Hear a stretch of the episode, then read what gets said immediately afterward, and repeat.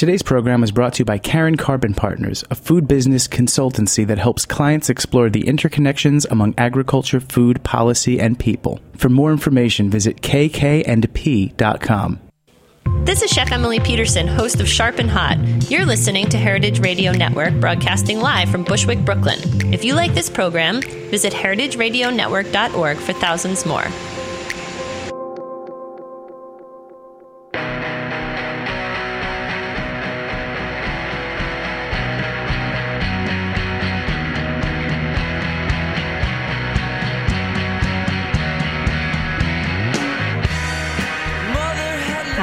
And welcome to Eating Matters, where we talk about food policy and how it impacts all of us. I'm your host, Jenna Liut, and we're broadcasting live from Brooklyn on Heritage Radio Network. Joining me today as co host is our intern, Austin Brunyarsky. Good to be here. Great to have you, Austin. Uh, last season, we had pediatric endocrinologist Dr. Robert Lustig on the show to discuss sugar and its negative impacts. And today, as a follow-up, we're gonna we're gonna be focusing on the one sugary product that is arguably most harmful for your health. That's sugary drinks. So there's been much in the industry on um, much in the in the news recently about sugary drinks. Um, for the New York Times, for example, reporting Coca-Cola's funding of scientific uh, studies that shifts the focus away from diet's role in obesity to the recently reported success of the soda tax in Mexico. Today, we're going to take a look back at when and why the public health community first started to get sugary to target sugary drinks, in addition to discussing what's on tap for soda policy in 2016, given these recent events. Joining us today to discuss these issues um, are is Kelly Brownell, um, public health and food policy expert. Kelly is the dean of Sanford School of Public Policy at Duke University, where he's a public policy professor and sits on the board of the Duke Global Health Institute. One of Time Magazine's 100 most influential people, Kelly formerly directed the Rudd Center for Food Policy at Yale University and has advised the White House as well as written extensively about the intersection of public health policy, psychology, and obesity. Kelly, welcome to our show. Thank you for having me. And I believe Kelly, I believe um, you and, and Austin go go back uh, a bit. I do have to admit, I took your course freshman year, uh, the psychology, biology, and politics of food.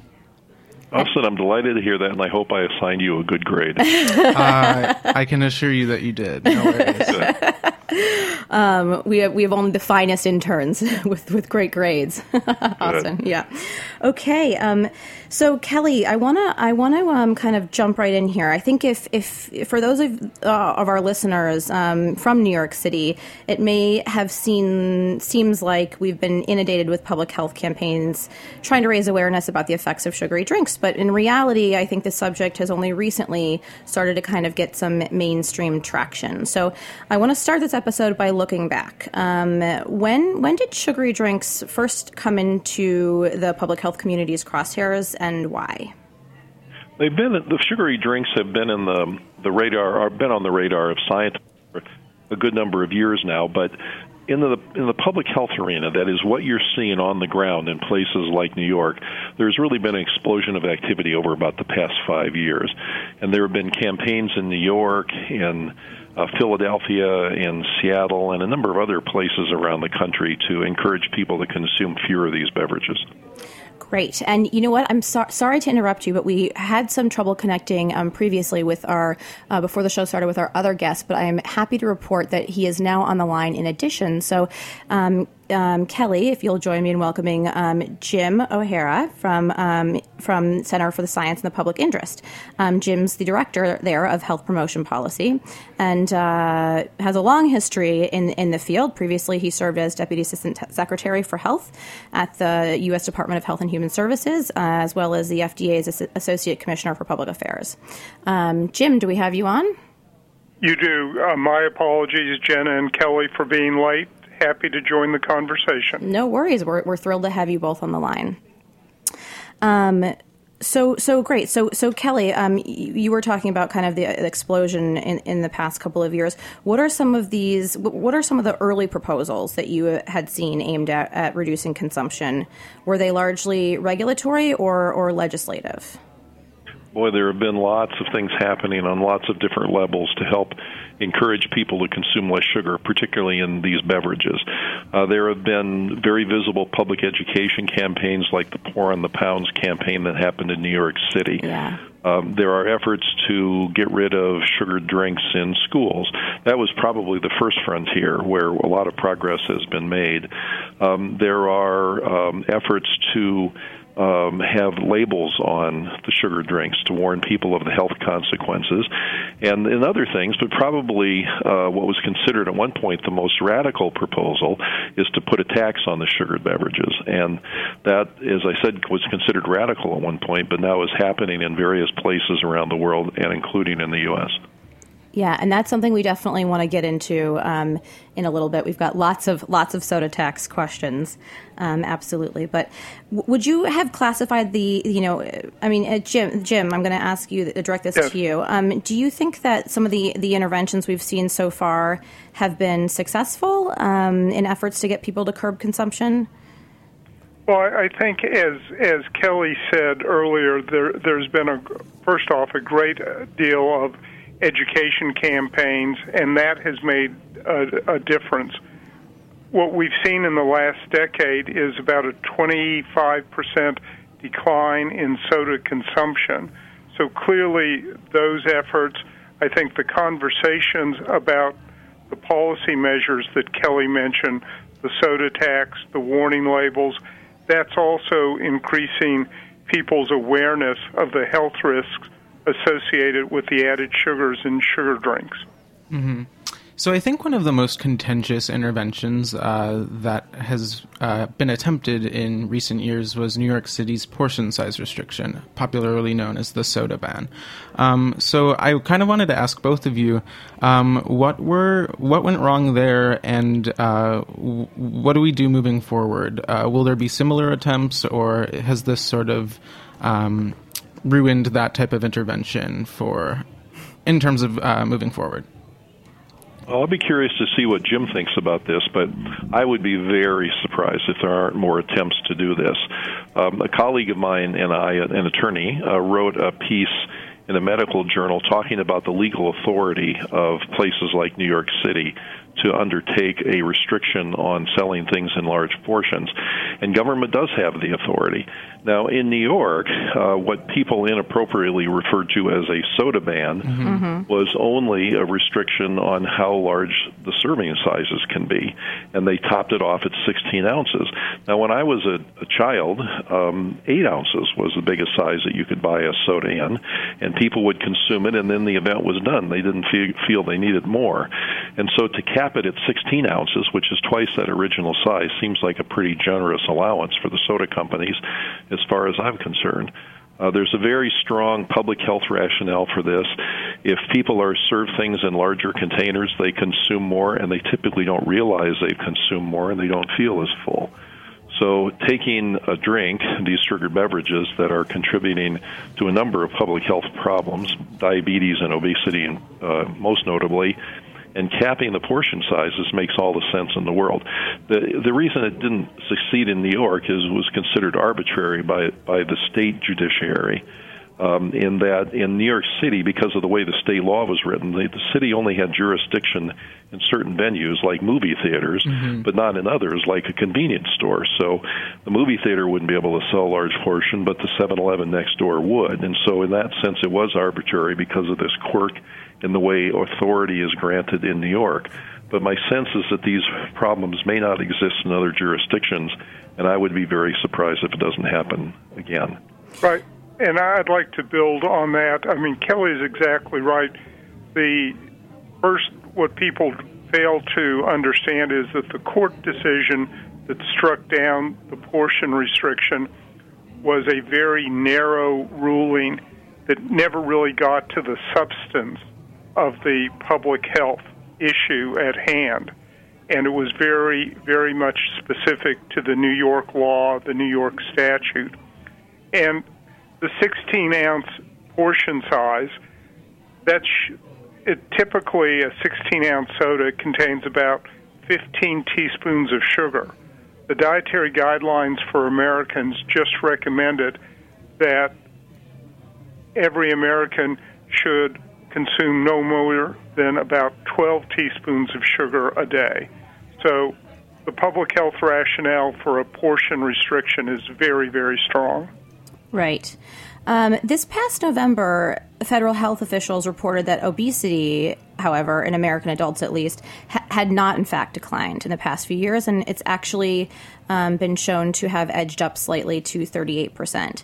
And at the same time, we have the beverage industry reporting that consumption of sugary drinks has decreased. And, and Jim, you just said that there's been a 25, I believe, percent decrease in consumption. So, so how, Jim, how would you uh, explain the discrepancy here? I mean, this is an argument we hear a lot of a, a lot from ABA. How would you respond to that? Right. The the industry is, is trying to trying to make a big deal out of that, but but it really misstates uh, the the uh, the science or the evidence, if you will. The the trend of obesity and the trend of, of soda consumption really those two trend lines you really can't compare. You're comparing apples and oranges.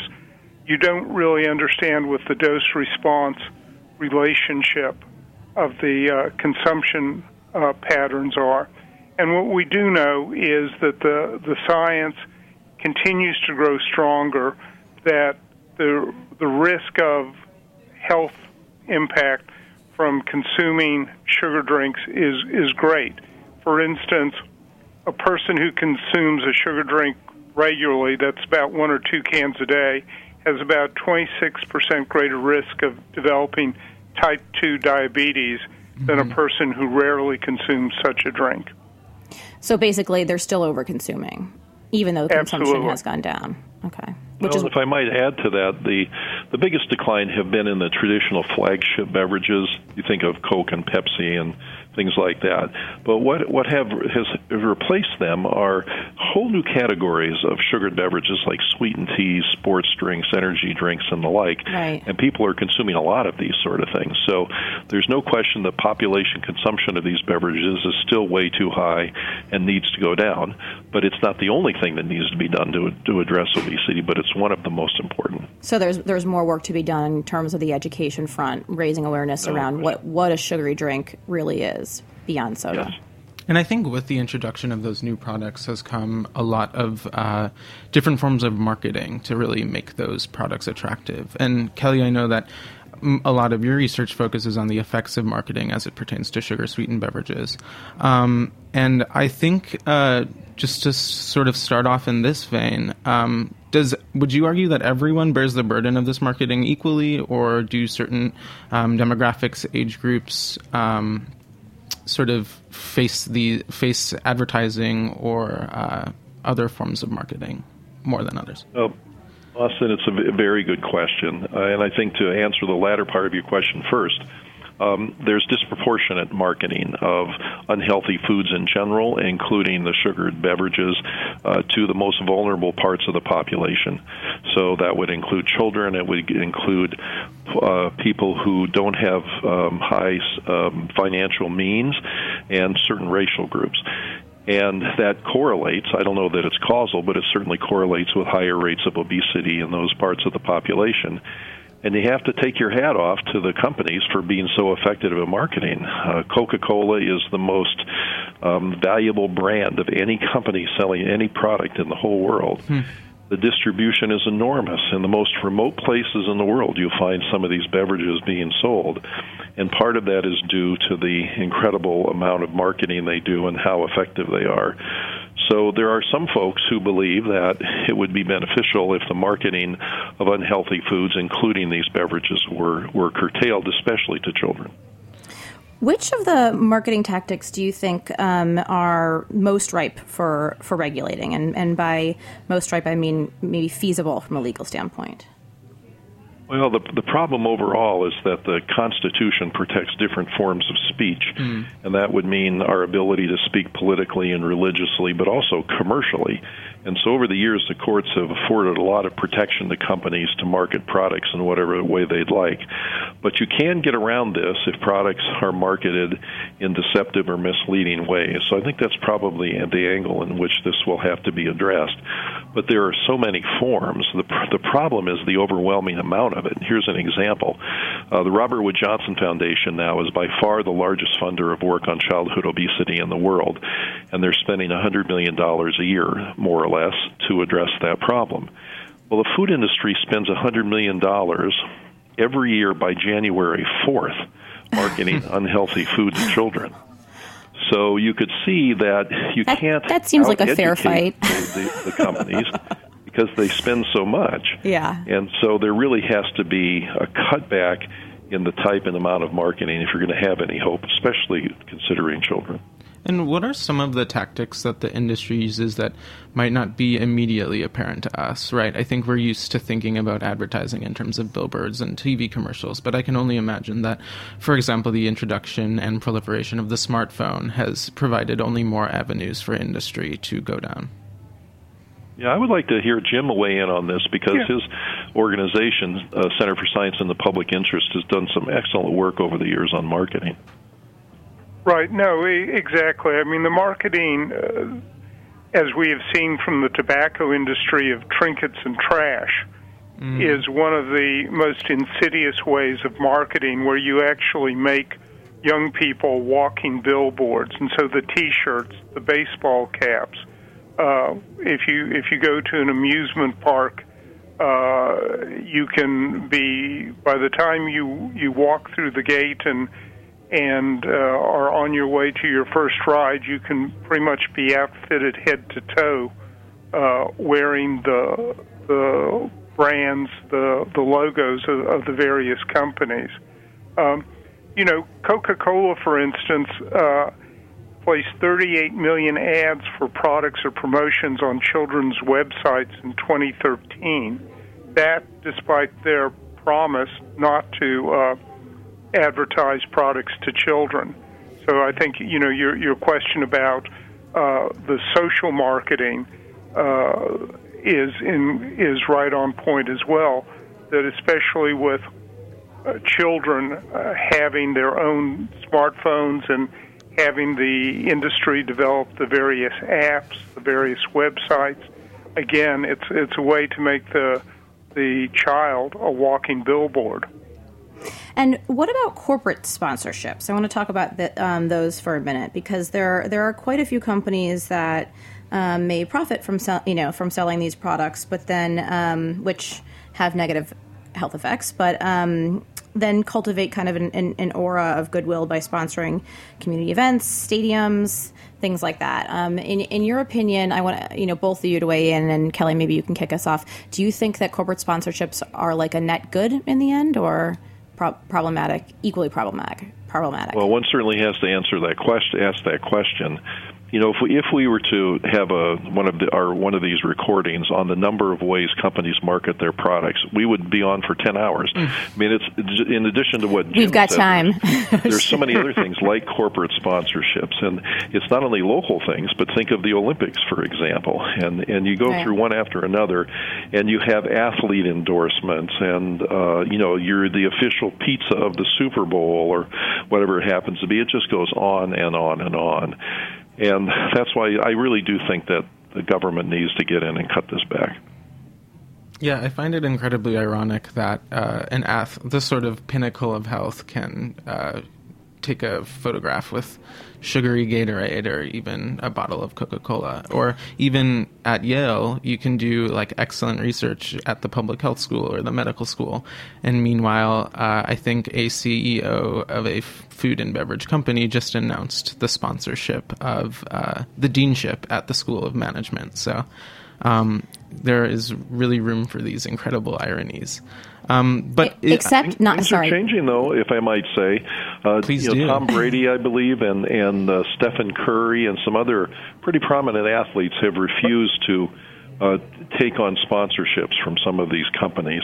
And I think as that begins to happen more and more, you'll see the tide turning. and are you seeing that uh, happening at the company level too? Are there um, sort of uh, companies that are coming out and saying or s- saying that they won't um, do this kind of marketing or that they will want to try and do the right thing moving forward? Yeah, I do think this will happen. When it becomes a public relations liability for the whatever event is being sponsored to be associated with a certain type of company, then they'll stop doing it. So, for example, you wouldn't imagine the Olympics being sponsored by tobacco companies, and as the soft drink companies become um, have the, the public approaches them with a more and more dim opinion, then I'm expecting the same sort of thing might occur in years to come. Okay, great. You know, there, are, there have been some small steps in progress in terms of, uh, you know, Kelly mentioned the work that we've done on, on marketing to children. My colleague Margo Wootan and, mm-hmm. and her team, they've done a lot to um, get sugar drinks off the default uh, beverage uh, for kids' meals. Uh, there's way more to be done, but it's a it's a start. Uh, they've they've been working on the effort to get uh, junk food and soda out of the checkout aisles, where there's so many impulse purchases made. Mm-hmm. Mm-hmm. So. Uh, you know, it's these are these are the the beginning steps, but they are important steps. Right. And um, with that, uh, I think that we're going to take a really quick break and come back and get into some of these issues uh, in a little bit more detail.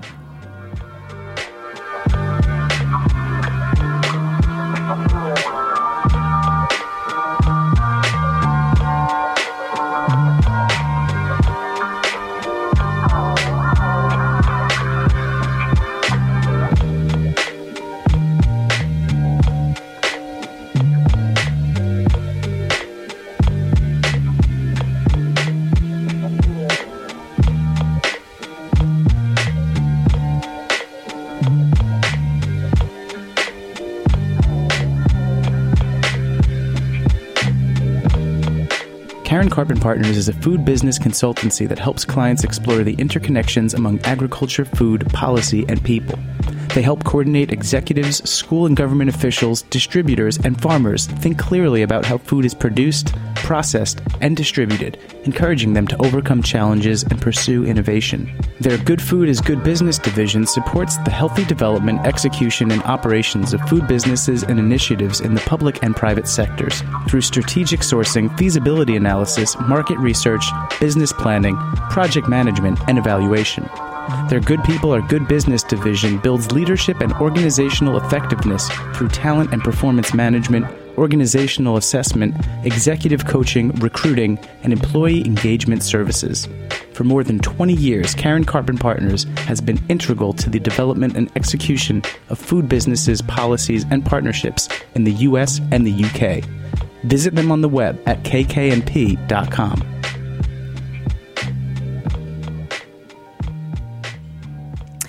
And we're met, we're back on Eating Matters, where today we're speaking with Kelly Brownell and Jim O'Hara about sugary drinks and their policy implications. Um, we we started to touch on a little bit earlier on sugar soda taxes, and I want to come back to that now. Um, there's been a lot of attention uh, in the news around taxes in general. Most recently, I think the WHO just announced re- its recommendation um, to implement a tax around the world in an effort to reduce sh- uh, childhood obesity. And we all know last year that Berkeley was the first city in the nation to pass um, a soda tax as well. So I wanted to uh, talk a little bit about this. And, and Jim, I'm hoping you can um, kick us off with this discussion and give us a, an sure. overview on, on what's going on with these proposals um, right now. Where are they being introduced and uh, what do they look like?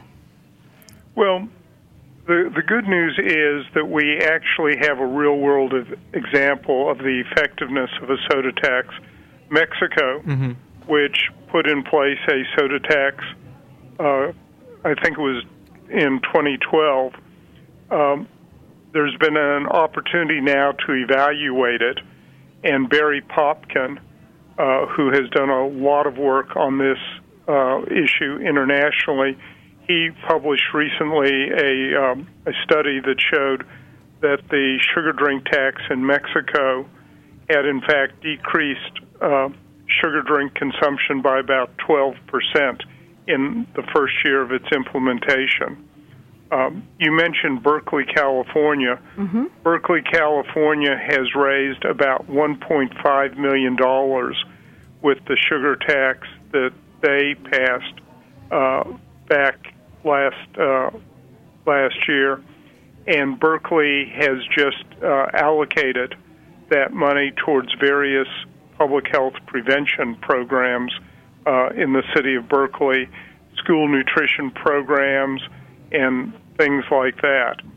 Um, I know that California is gearing up for another uh, effort to pass a sugar ta- a sugar drink tax in the legislature this session.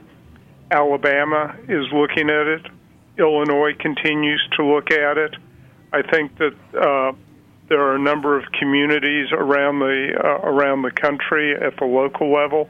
Uh, Davis, California, appears to have stalled recently, but I have no doubt that the advocates in in Davis are going to keep working at it. I, I think in Davis, the city council there has now called for a study of the issue, so I'm certain that it will be back there. So I think, like the other policies that we were talking about earlier, we're going to see sugar drink taxes uh, around the country, and the industry can't fight them in every single place and win. The industry is going to start losing. And I wanted to know a little bit more about this movement at the federal level. So I know um, Congresswoman Rosa DeLauro introduced the SWEET Act, um, which was basically a national excise tax on um, the trading of soda um, to discourage its consumption. Was this more symbolic, or down the road, do we think that this is actually a possibility? Well, my guess is that this will follow the same course that tobacco taxes did, where the initial victories were at local and then state levels, and then when there were a critical mass of such taxes, uh, the federal government began to step in. So I'm sure that we'll see these things occur at more local levels and then at state levels, and then finally the federal government will catch up as it has in Mexico. Mm-hmm. So sort of a trickle up effect.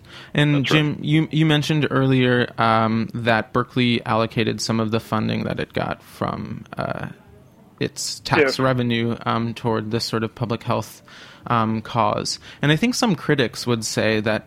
Uh, oh, this creates sort of a perverse incentive to consume soda, right? If we know that, you know, we're paying a little bit more and that tax is going to something that's good. Um, I think critics sometimes mobilize that argument in saying why uh, a soda tax is kind of circuitous. Uh, I- how, I how, how think- would you counter I think what you need to understand is is a soda tax really shows the real cost of a sugar drink. Sugar drinks have frankly been sold by the companies for years and years uh, at uh, at a level that really doesn't reflect their cost to to society, and so it's it's a standard economic principle that in fact what you should do is make these products show their real cost, and that's what a soda tax does. And then that money is allowed to be used for the prevention efforts. The, the SWEET Act that you mentioned could provide about $10 billion a year for public health prevention funding in this country. And I'm sort of curious about where this artificially like low price of soda comes from. And I'm sort of just thinking about this now, so I can't really back it up. Um, but do uh, like corn subsidies um, and the production of high fructose corn syrup in the United States does that have anything to do with why soda is so inexpensive and doesn't really reflect the cost of society in the first place? Yeah, that has a very simple answer, and it's yes. Amazing. Well, I'm glad that we I'm glad we solved that issue in, in one word. Um, I want to I want to uh, shift attention a little away from um, taxes for a minute and talk about um, SNAP. So there have been a number of attempts um, in recent years aimed at restricting SNAP recipients from using their benefits to purchase unhealthy products, namely soda. So, um, Kelly, in your opinion, do you think that what do you think the likelihood is that uh, a proposal like this will come to pass?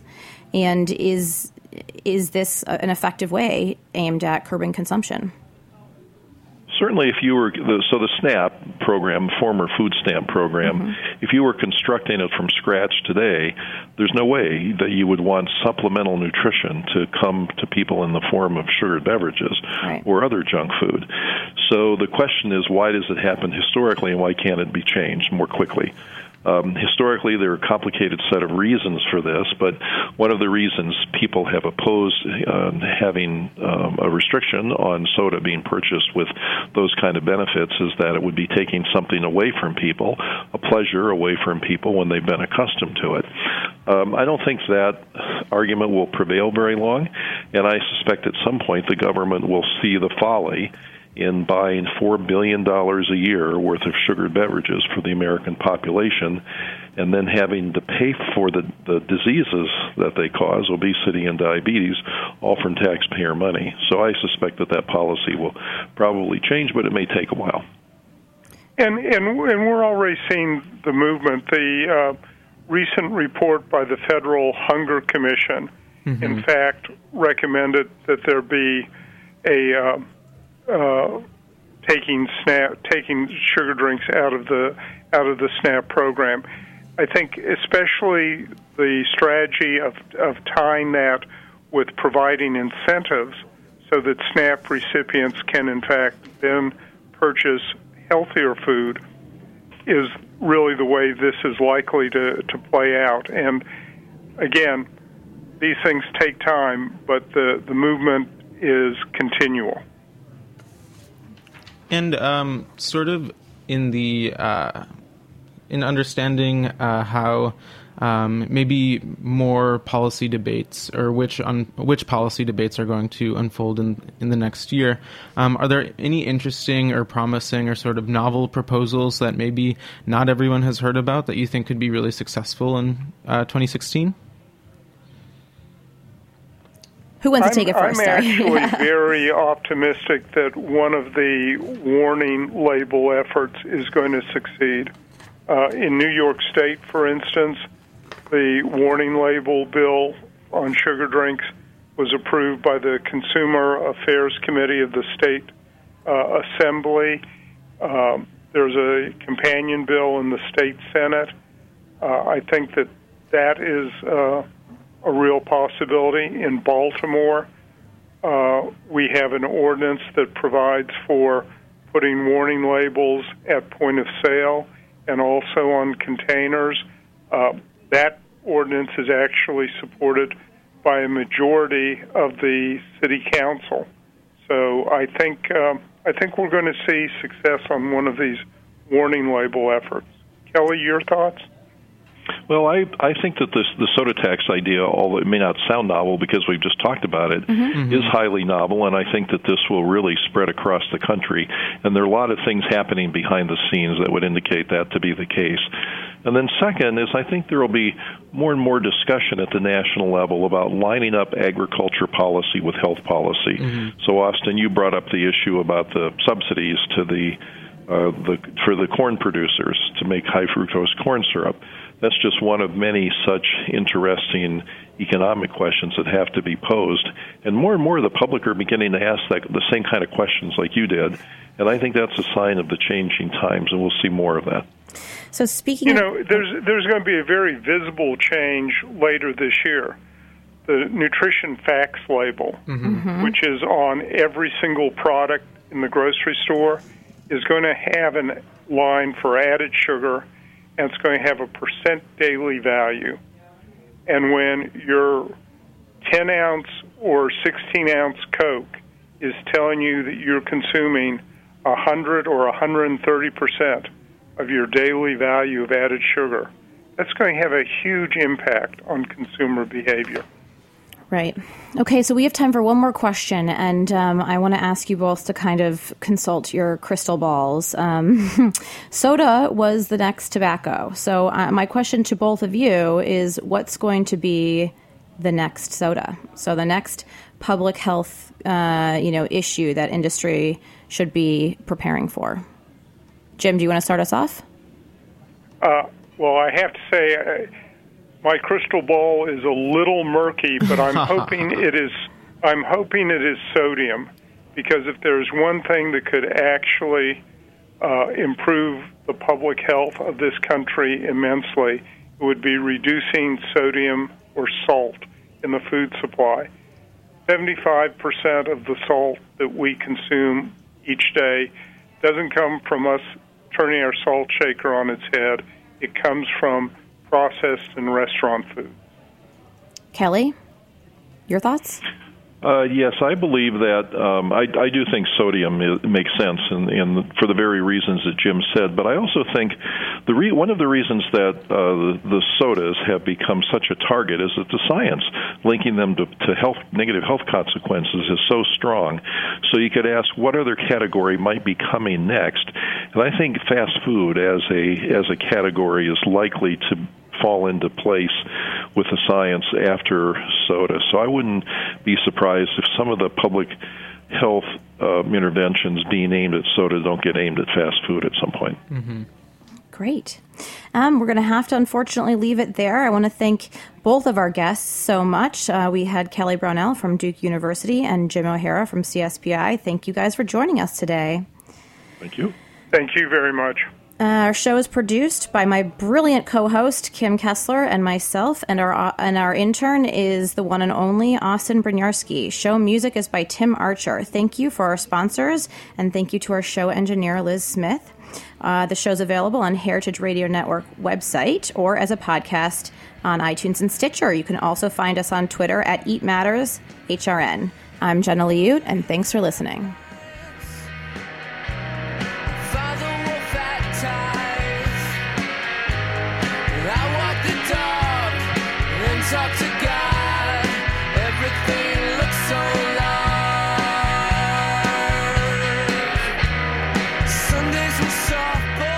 Listening to this program on heritageradionetwork.org. You can find all of our archive programs on our website or as podcasts in the iTunes Store by searching Heritage Radio Network. You can like us on Facebook and follow us on Twitter at heritage underscore radio.